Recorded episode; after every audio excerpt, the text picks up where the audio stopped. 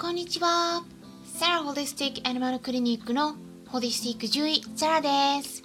本ラジオ番組ではペットの一般的な健康に関するお話だけでなく、ホリスティックケアや地球環境、そして私が日頃感じていることや気づきなども含めて様々な内容でイギリスからお届けしております。えっと、ここのところですね、ヒマラヤ祭り関連のネタでお話ししてきたので、今日は飼い主さんからのご質問にお答えしていきたいと思います。何か気になることがありましたらご質問いただければ、今回のような感じでラジオ番組内でお答えしております。ただですね、いってんだけお願いがありまして、回答にはねお時間をいただいているんですね。なので緊急の内容はちょっとね難しいかなと思いますので、その点ご理解いただければと思います。で、質問箱の他に スタンド エフエム とかラジオトークなどからご質問いただけますので、興味のある方はぜひ概要欄をチェックしてみてください。で、今回はね スタンド エフエム の方で、えー、レターをいただいたんですけれども、あとですね、あの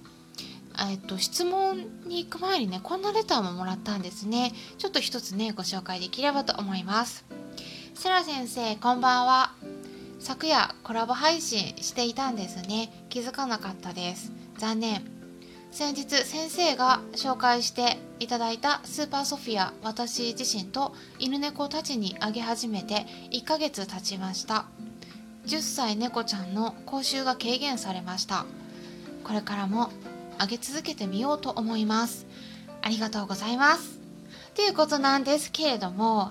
そうですね、うん、最近ちょっとスタンド エフエム の方でライブやってるんですね、うん、ただこちらの方はねちょっと雑談になってるので、あんまりね告知とかせずあのペットの話とかもしてない感じで、あの私の時間の空いた時に突然始めてみるっていうゲリラな感じで、ゲリラライブっていうことでやってるんですね。で、日程を決めているのは、ライブに関しては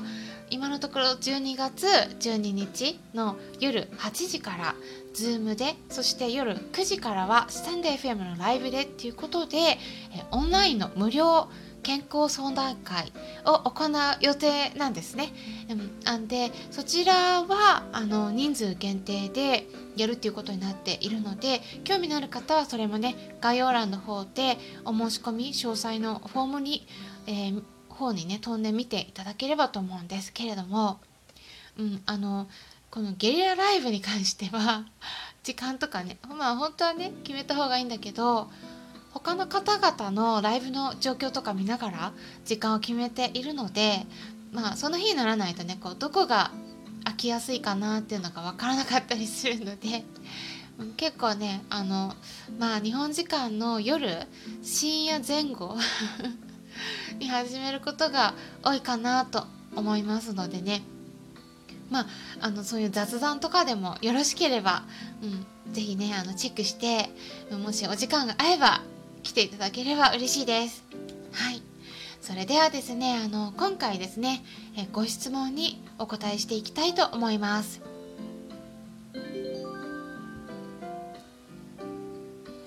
うちの猫がはっとういて、半数はみんな揃ってストロバイトです。今まで先月はなし。なので常に療法食と昼夜できるタイミングでpH チェックを欠かせません。この pH っていうのはあの pH っていうもんですね。はい、うんとおしっこのアルカリ性とか酸性とか中性とか、まあ、そういうのを数値で表すものになります。そのペーパーのチェックありますよね。それになりますね。で、一度ストロバイトが出てしまった子は一生療法食なのでしょうか。いちにちのうちpH、pH が ろくてんご からななに下がれば、療法食をゼロにしてもいいのでしょうか。療法食は美味しくないようなので、美味しくないご飯をあげ続けるのはと考えてしまいます。今はストロバイト対応の療法食をメインであげて、食いつきが悪いので、ウェットフードや生食、かっこチキンネック、ミンチをゼロから よんじゅっパーセント で上げてます。おすすめの食材やハーブがあれば教えてください。っていうことなんですけれども、まず手作り食に関しては注意しなければならないポイントがあるので、お伝えしなければならないことがね、かなり大量になるなので大量なんでね、あの今回ちょっといっかいではお伝えしきれないっていうことで、うん、ある程度のところでね、あのお話しするっていうのでご理解いただければと思うんですけれども、まあ、結論から先に言いますと、両方食はゼロにできます。はい。ただ多くの飼い主さん、うん、にねがよく言われている、獣医さんから言われているの、まあ、両方食を与え続けなければならないよっていうことだと思うんですよね。でこれあのなぜかっていうと、まあ、多くの獣医さんがね手作り食をあげた経験がないからなんです。だから知らないんですね。両方食を販売するっていうことが基本になってしまっているので、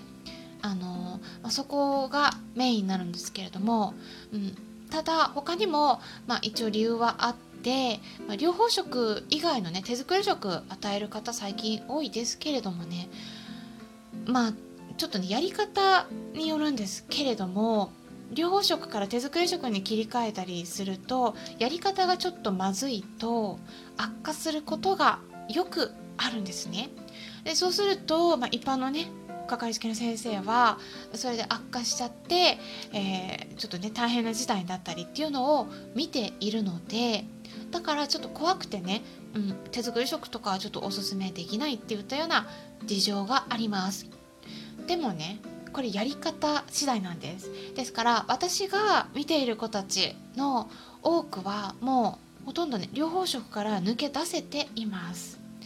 特にねあのメスの子、女の子だったらもう結構やりやすいです。ただし男の子、オスの子は注意してください。あの尿道が狭いんですね。ですからその結晶がたくさん溜まると今度ね石になります。石って言ってもね砂みたいになるんですね。手でねおしっこを触るとザラザラしてきます。でこれが増えると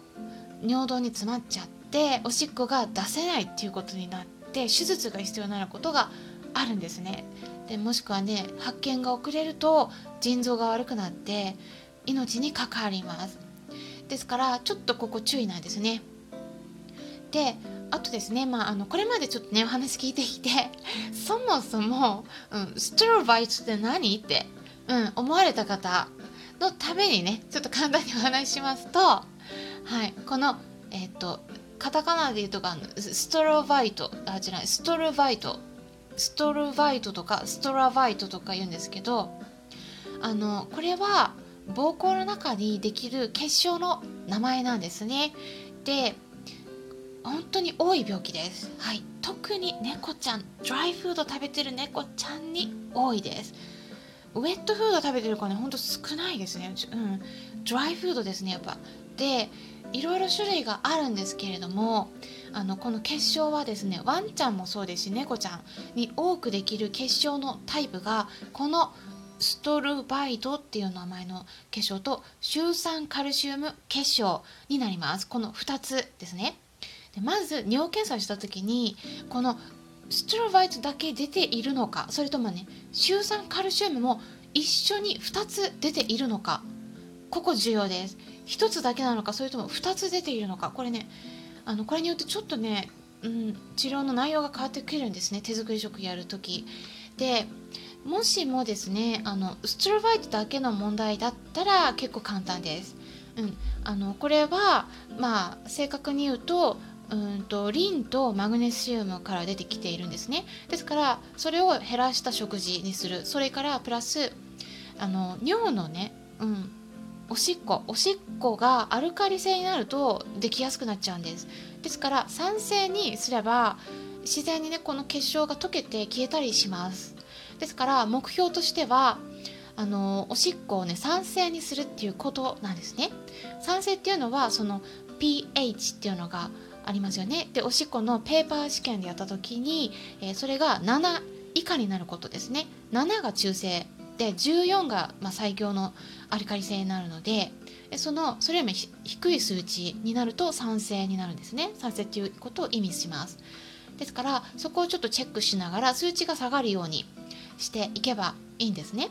じゃあどうしたらおしっこをねあの酸性にできるのかって言ったら、酸性にする食品を与えればいいんです。でこれはですねあのどういった食材かっていうとお肉なんですね。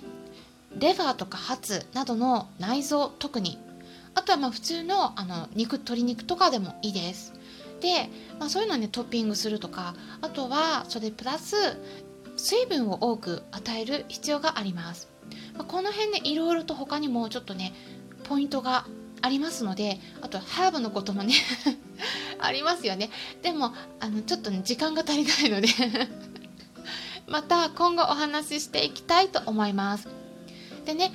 あのちょっと音声の内容のバランスを考えているので、えー、このお話の内容ね次回ではなくて、うん、あのちょっとバランス考えて少し後になるかなと思うんですけれども、またその時にもね、うん、あのちょっとこの続きについてお話聞いてもらえれば嬉しいです。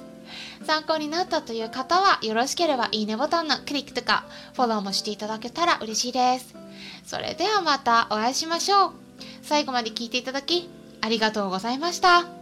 ホリスティック獣医サラでした。